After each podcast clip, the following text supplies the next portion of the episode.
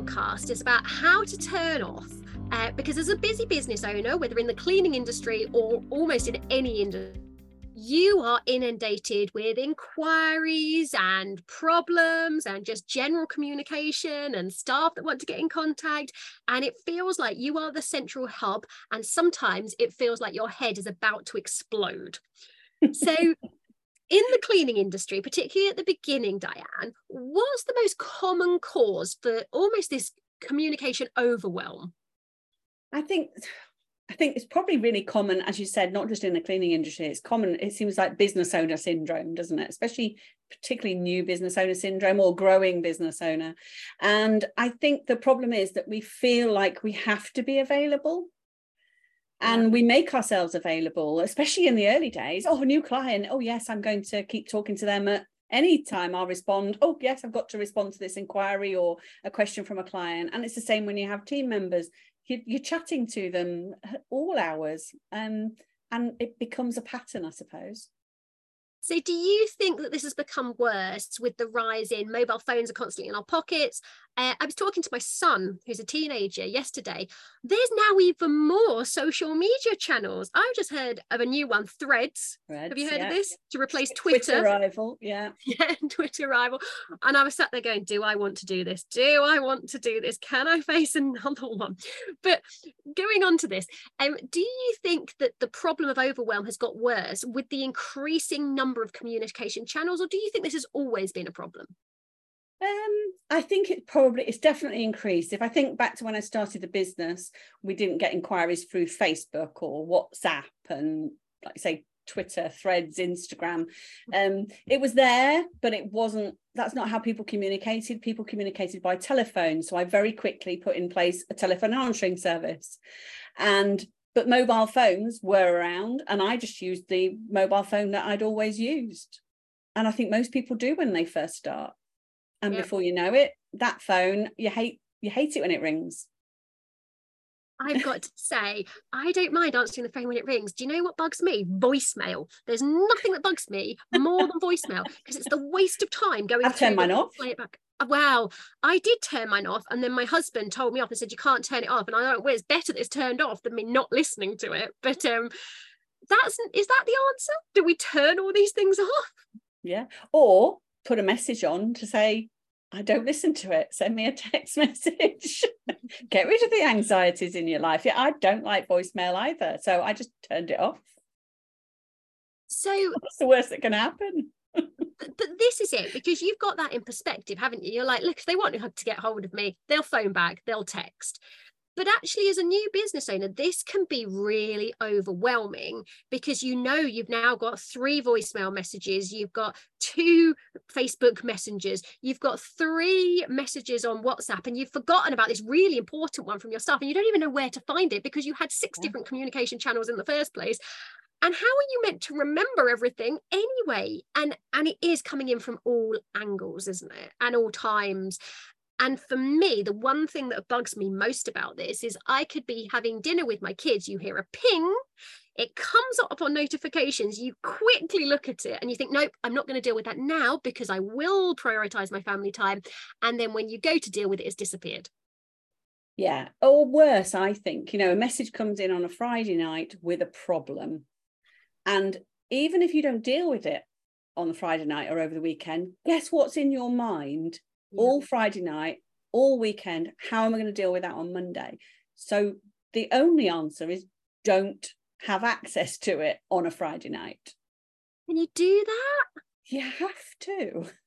Honestly, if it's that's one thing I've learned because I, I you know i've been a new business owner and you know growing and getting excited and thinking i have to be available pretty much 24 7 and i just realized that i'm not that important i don't actually think i have to be available 24 7 well do you know what my solicitor does my solicitor sends out all the most aggravating important emails at five o'clock on a Friday night because she knows I can't contact her till Monday. And so there are business owners that do this. I'm not sure that that's the best customer service, having been on the end of it. My solicitor, I want to kill her because she'll do something that I that is emotionally engaging and I want to reply. And I think, what's the point? What is the point now?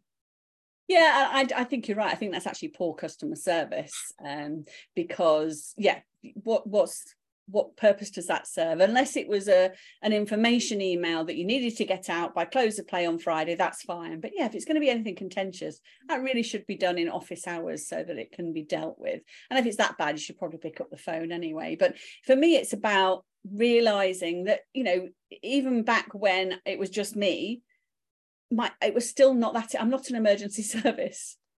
I don't have to be available 24 7 it's a choice. So as a cleaning business owner that's growing, I seem to be quite aware that if we don't get back to customers quite quickly, really within sort of 20, 30 minutes, ideally, of an inquiry, the reality is they probably could have gone or will have gone to someone else. So, does that concern you when you think, well, I'm going to turn off for Friday night, that actually you could get two or three inquiries in on that Friday night that you've missed? Um, well then they still don't have to be dealt with on a friday night. I i'm not sure that they're my target market if they are their expectation is that i can call them back at nine o'clock on a friday. Um, and you know there's lots of automations that you can use when it comes to messages. So there can be an auto message that you know acknowledges that somebody's contacted you. And i'll be i mean you know if you want to work saturdays following up sales inquiries i'm not going to say that you shouldn't do that but if it's affecting your family life and your mental health and your love for your business, then you shouldn't do it. So it, it's that balance of what's because you know we talked on a previous podcast about building the perfect business for you. You don't build yeah. a business for me, you're building it for yourself. So if you're listening, it's your business, not mine. I'm just trying to share my experience of thinking I was indispensable and this 24/7 on-call person. It'll drive you insane and it, it's not it's not good for you. I've got to say, I I will do it on a Saturday. And I saw someone post uh, recently saying, "Well, I work Saturday and Sunday. That gives me an extra hundred odd days in a year, so I can outperform other business owners." But the reality is, what they're probably only doing is sitting there for an hour in the morning responding to emails, which is what we all do anyway. So I'm not sure it does give that edge because I don't know many business owners that don't I, I know that I'm quite guilty. First thing in the morning, I will go through my emails in bed before I get up. Then I can happily not touch them all day. And when I say emails, I mean all messages on all platforms. And I literally go through them in order. And then I will do it probably about 9 10 o'clock just before i go to bed i will go through the lot again and i'll do that every day day in day out whether it's a saturday whether it's a sunday whether i'm away from home it's just standard practice before I go to bed and when I get up. I don't know why there's more when I get up, but there is always more that come in overnight. Maybe Do you get that people don't have any work-life balance. Every 12 hours I do it, but yeah, I get a lot. So what I find is you might respond to some, particularly Facebook messages at nine o'clock at night. By nine o'clock the next morning, you've then got the responses to deal with. Yeah, and, and I get it, you know, especially if you're growing and you've been actively marketing, you're going to have inquiries and you need to deal with them quickly. 100%. It's the same with recruitment, but you can still balance it. You can still, you know, and if you've got young children, so what I did when my when I first started my business and my daughter was coming home from school at half three, I would stop for a couple of hours and then I could do a little bit later on when she was sorted, either watching TV or, or gone to bed.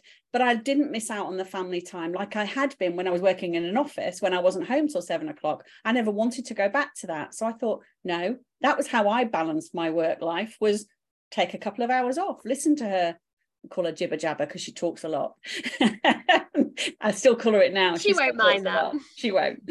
Um, but yeah, listen to her jibber jabber and downloading and just having a general catch up and then family tea and all that sort of thing. And then I could go do an, a couple of hours work guilt free.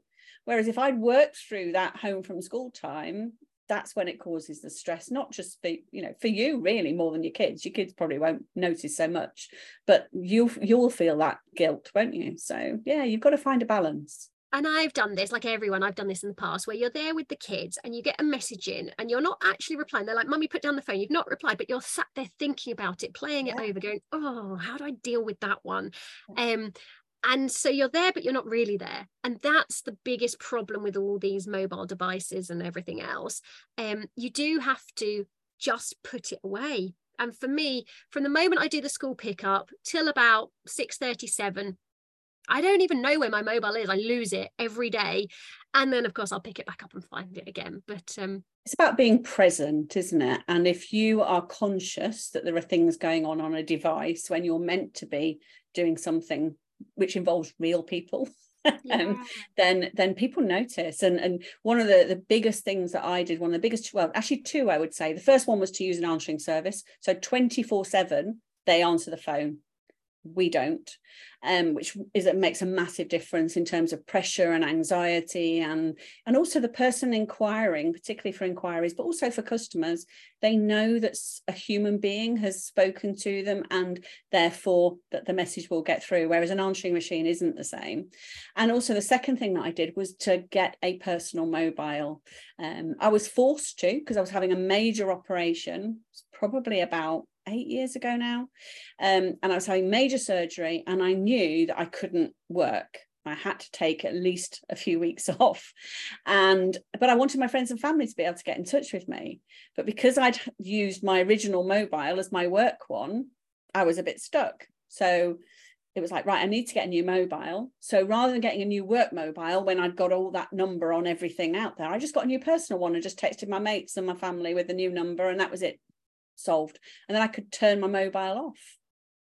Yeah so i i i find this tricky because obviously like you i run multiple businesses and sometimes i don't even know how to answer the phone. I'm like do i answer it with the business name or just just say my name? That's easier. Um and so uh, because i find that business and life and everything just blends into one big mush I I only have one I've got to say. I love the idea of only having a personal one. Do you know my fear of only having a personal one? I don't know how much just personal life I have left. I'm like, I, I don't know if I'd have anything on my personal call because it's um it's all just blurred. Do you know what I mean? No, see, like, I like it because my work phone, I can I literally I leave it in the office. Oh, do you? It's nowhere near me in the evenings it's nowhere near me at weekends. Um, and um, it's it's just really nice to just be able to just switch off from that particular thing. I mean to be fair it doesn't ring that often nowadays because i do have a team in place but when it was just me and the constant calls from staff and clients and new inquiries the even the answering service putting the call through to me four o'clock it can get switched off if i'm on holiday yeah i've got to say i think the reason i'm not so fast is my my phone number my mobile number isn't the first line of call actually if it's coming through to me it probably actually does need to be me i don't get inquiries and things like that so that's probably why I don't worry as much like you. Yeah. I don't get all those phone calls. No, and to be fair, that that phone just barely rings nowadays. But in in the time when it did, I really, really needed to find a solution. And that was the only solution was to get a new personal phone. And I guard that personal mobile number.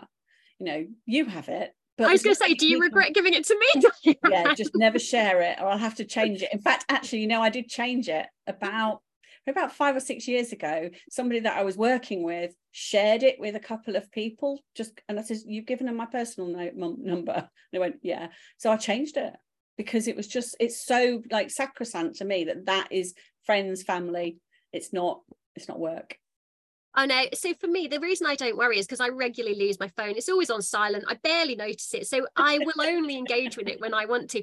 But the yeah. point about this is it doesn't matter what method you choose or how you choose to manage it. I think what's clear from both of us is we do actually both have strategies for managing it and that we don't say, I'm available 24 7. You can message me 24 7 and I will reply to it. You know, even if you message me at 10 past nine, I've only done it at nine o'clock this morning, I'll get back to you within 12 hours, probably before. But but it's not constant and that's why i keep my phone on silent my husband hates it he hates it but it means that i only will engage when i want to get back to people and it's I'm not dealing with that mental pressure of is it going to go off at any moment. Yeah, and I suppose eh, saying about the mental pressure, I think that's the, probably the the thing here is that if this is a, a problem for you switching off. Um, and we had somebody in the groups recently who was saying my staff are messaging me on a friday night about holidays and about pay slips. What do i do? I'm just like ignore it. literally that's the answer ignore it. They can message me on a friday night but i don't have to get back to them till saturday morning. And at any point if it's my friday night if i'm at the cinema or i'm watching a film or i'm with my kids or whatever i choose to do on a friday night that, that phone is not my problem. I'll deal with them Saturday morning. They will get dealt with promptly, I will say that, but it doesn't have to be there and then. And do you think this could, you know, I know I don't know about you, but I get a lot of emails still, and I try really hard. To, I unsubscribe from things, and I, I try really hard to minimize it. But it become it can grow quite quickly, can't it? Your email inbox, you know. And is there pressure that people want instant responses? You know, and, and I've been guilty of it where I've sent out an email and I kind of go, it's been three days what's the matter with you? Yeah so i i mean i would always get back to people normally within 12 hours. Um i think they do want to i think we all expect instant responses. It's become a culture now. Um but yeah that's that's how it is. We all want it. But that doesn't mean just because we all want instant responses doesn't mean that we have to be subjected to being that one giving those instant responses. And there is no reason if it's taking you more than an hour a day to get through all of this then something's going a bit overwhelming and you need a VA, you need some other processes. Like if it's more than an hour a day split over two or three sessions, that's too much, in my opinion. Yeah, and you will get overwhelmed. And what happens when you're overwhelmed is you then stop doing things completely it, you know it, it, can cause that anxiety where it's like well okay there's too much on my list so i'm going to do nothing. And there's too many messages coming in so i can't reply to any of them. And that's when the real problems can can start. So hopefully we're giving you some ideas as to how you can make it a little bit easier. Perfect. Thank you very much diane. And we look forward to speaking to everyone again soon